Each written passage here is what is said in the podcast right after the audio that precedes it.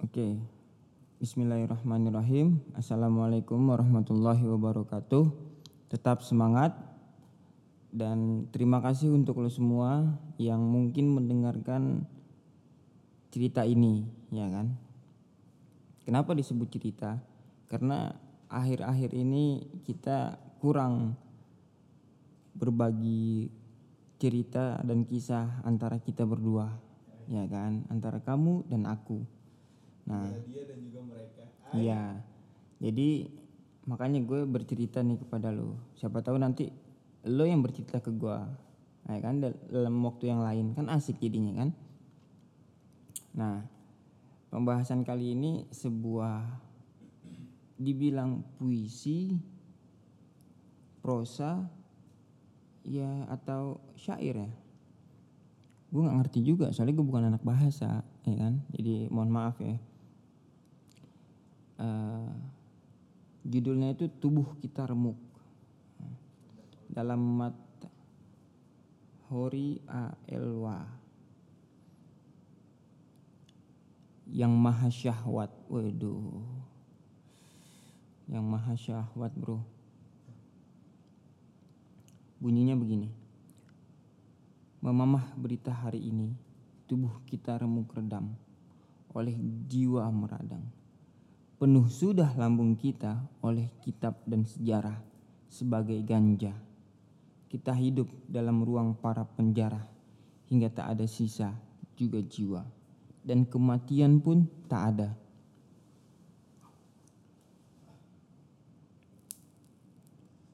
Dibagi menjadi empat bait. Bait pertama, memamah berita hari ini, tubuh kita remuk redam oleh jiwa meradang. Jika kita melihat berita yang bergulir akhir-akhir ini yang selalu dipenuhi dengan celotehan dan ocehan ya kadang juga cuma sekedar kebisingan walaupun tak bisa dipungkiri bahwa memang ada juga fakta ya kan? Karena banyaknya lalu lalang informasi yang bergulir ya kan? Terhasilkannya pengetahuan-pengetahuan baru ya kan? Dan tersistematikannya lagi suatu pengetahuan itu menjadi ilmu. Nah membuat diri kita itu memar oleh tamparan-tamparan gejolak dan ombak dari informasi karena kita nggak sanggup. Kita nggak sanggup untuk menyerap atau menampung dan menahan hempasan ombak itu. Ya kan? Makanya jiwa ini meradang. Ya kan? Sakit. Jiwa ini sakit. Ya kan?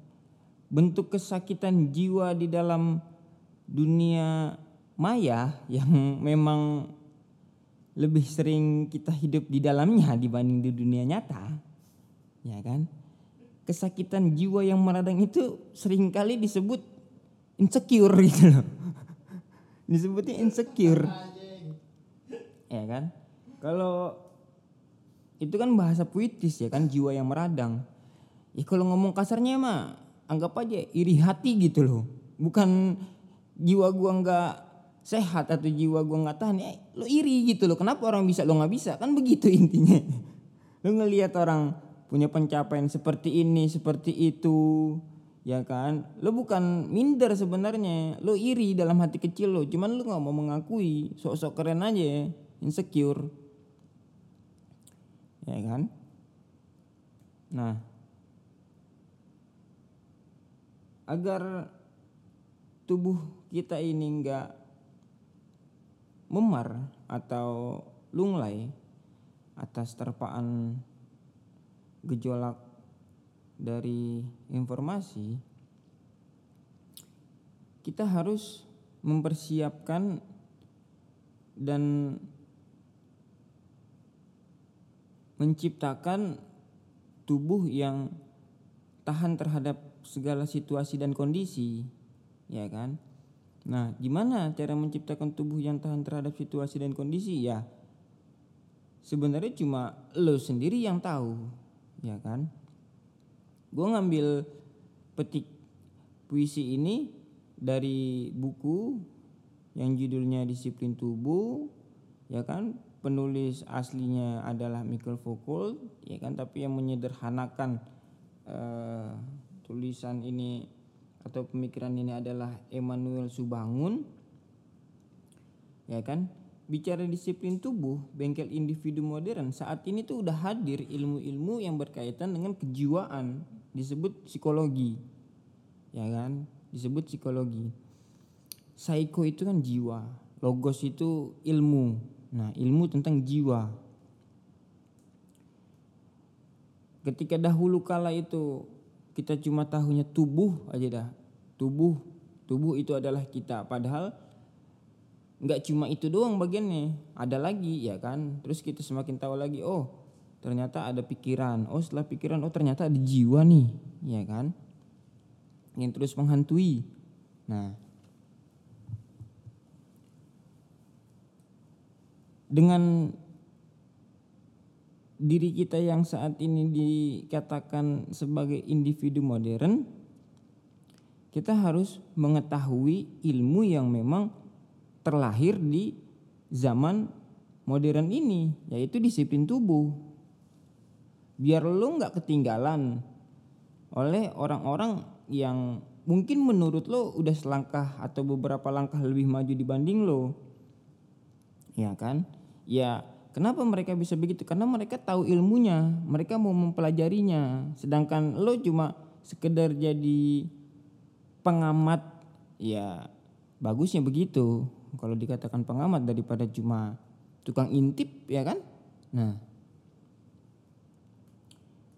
dengan cara lu mengetahui ilmu tentang kejiwaan ya kan? Bagaimana cara mengetahui karakter lo kepribadian lo ya kan apa yang pas untuk diri lo apa yang enggak pas dengan diri lo ya kan kira-kira lo harus menyesuaikan diri lu dalam setiap situasi dan kondisi, menempatkan diri.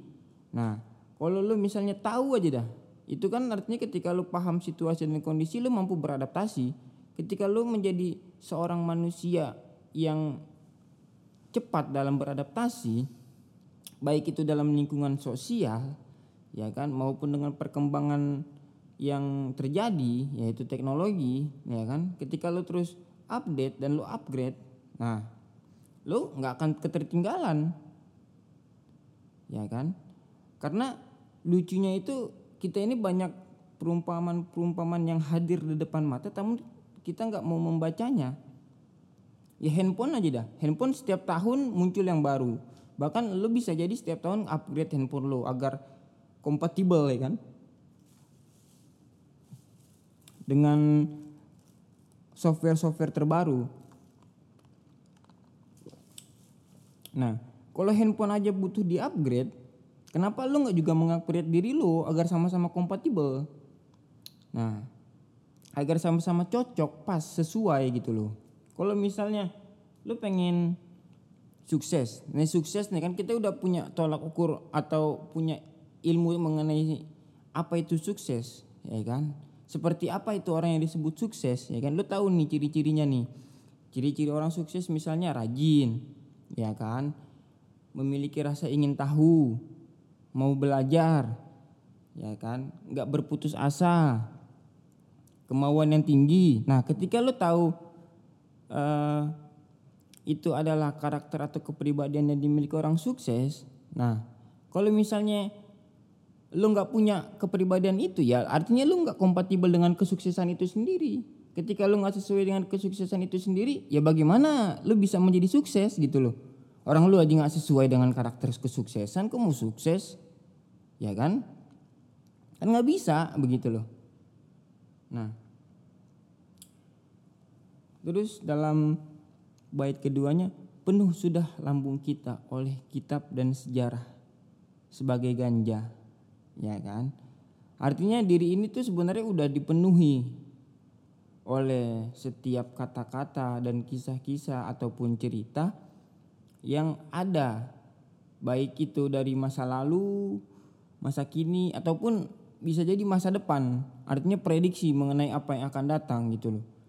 Ya kan? Itu kan udah sering banget kita lihat kita baca dan kita ketahui.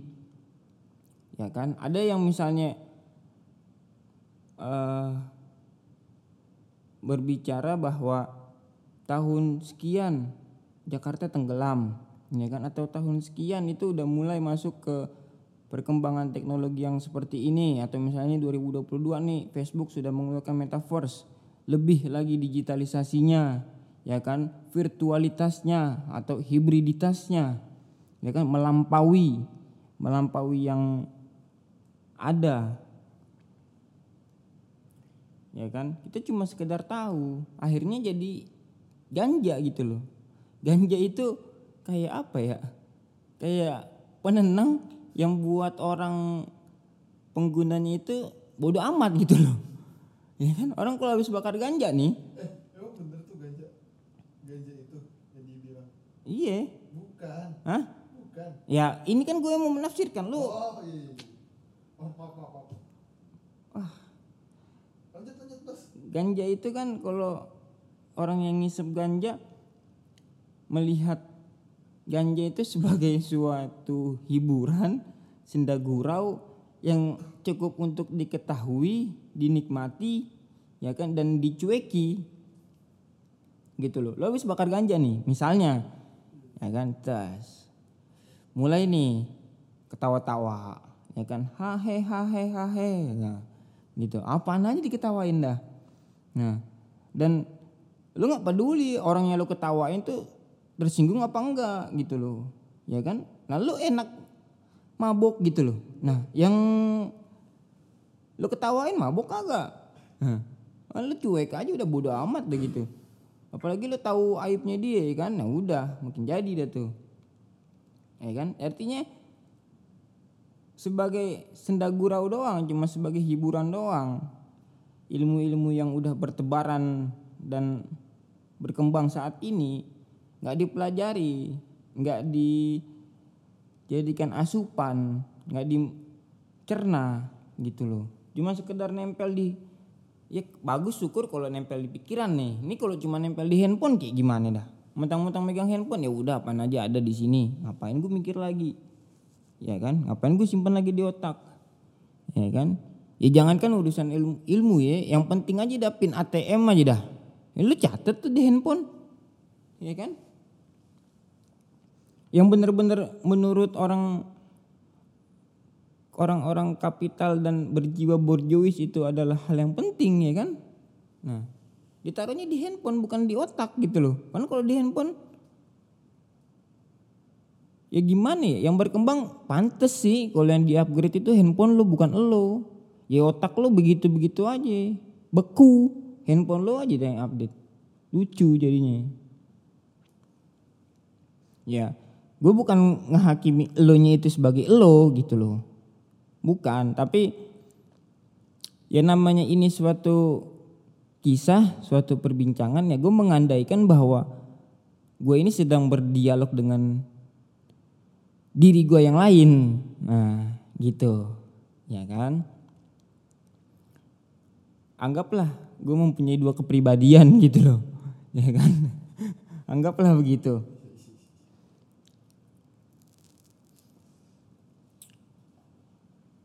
Yang ketiga itu adalah kita hidup dalam ruang para penjara hingga tak ada sisa juga jiwa. Hidup dalam ruang para penjara. Nah, apa ini? Siapa ini para penjarahnya? Apa yang dijarah? Kan? Nah, itu yang dijarah kalau menurut gua adalah diri kita sendiri Kenapa diri kita dijarah? Ya kan? Karena kita itu seharusnya hidup di dunia nyata bukan di dunia maya. Tapi kita ditarik, dicabut dari akar, dipindahkan ke dalam pot yang baru. Ya kan? Pot-pot yang semu. Dijarah. Akhirnya ya udah, yang kita ikutin perkembangan ya kebanyakan di dalam dunia maya aja tanpa bertindak di dunia nyata. Seharusnya kan sebagai manusia ya lu mengetahui, mempelajari, mengolah, mendiskusikan dan mengeksekusi gitu loh. Bergerak dan berdampak. Nah, dan akhirnya nggak ada lagi yang tersisa gitu loh. Semua tuh jadi waktu lu tuh banyakkan terbuang percuma-cuma karena saking aktifnya lo di dalam dunia maya ya kan partisipasi lo di dalam kehidupan nyata ini jadi berkurang. Ya kan? Nggak ada lagi apa ya, desire atau hasrat lo untuk melakukan suatu aksi ya kan untuk merubah berkembang dan maju. Nah ya karena hidup di dunia maya ya kematian pun tak ada. Di dunia maya tuh nggak ada yang mati semua ada arsipnya semua tersimpan. Lo mau ngomong kapan pun selama itu sudah masuk era digitalisasi ya bakal terekam. Ya kan? Lo cuit ngejelekin orang nih atau lo pernah alay atau lo pernah bla bla bla bla. Nah udah. Semuanya ada di situ. Ya kan? Jadi nggak pernah mati. Coba lo anggap kalau misalnya memang kejadian seperti itu bahwa sosial media lo itu adalah suatu hal yang abadi, wah lo nggak akan isi sosial media lo dengan hal-hal yang bodoh. Lo nggak akan isi sosial media dengan hal-hal yang nggak berguna, ya kan? Eh karena apa? Eh karena itu anggaplah cerminan diri lo sendiri, ya kan? Orang baik berteman dengan orang baik juga, ya kan? Misalnya followers atau following lo ya akun-akun yang baik yang memotivasi ya kan agar ya lo juga ikut tertular kebaikan itu gitu loh ya harapan gue kita semua bisa terus mengupgrade dan memperbaharui diri agar tidak tertinggal oleh ya ilmu yang terpenting sih itu ya menurut gua gitu. karena kita itu mau bagaimanapun juga berdiri di kaki sendiri. Apa-apa yang terbebani ya diri ini. Gitu loh. Lo mau sukses yang enak ya lo ya kan? Tapi semuanya itu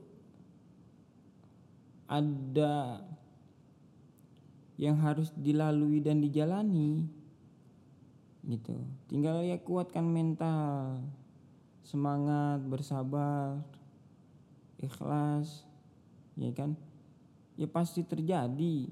Orang-orang itu kan yang menyesal kebanyakan karena mereka nggak berusaha. Akhirnya mereka menyesal oh kenapa gua nggak begini dulu? Pasti kan begitu omongannya.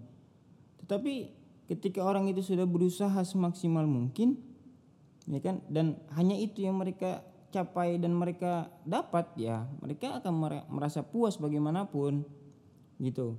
Karena gue udah berusaha dan akhirnya mereka akan menyadari oh memang kapasitas atau takaran dan batas gue ya segini. Ya kan? Bersyukur ya emang Tuhan Allah menakdirkannya begitu ya. Oke apa sih? Ya kan kita juga kadang ngelihat orang yang di atas hidupnya juga belum terlalu enak ngelihat yang di bawah kita ya hidupnya enakan kita juga. Ya akhirnya yang muncul kan rasa-rasa syukur terhadap kehidupan dan pribadi. Nah mungkin itu aja yang bisa gua ceritakan kali ini. Tetap semangat. Tetap semangat pasti kita bisa. Ya Assalamualaikum warahmatullahi wabarakatuh.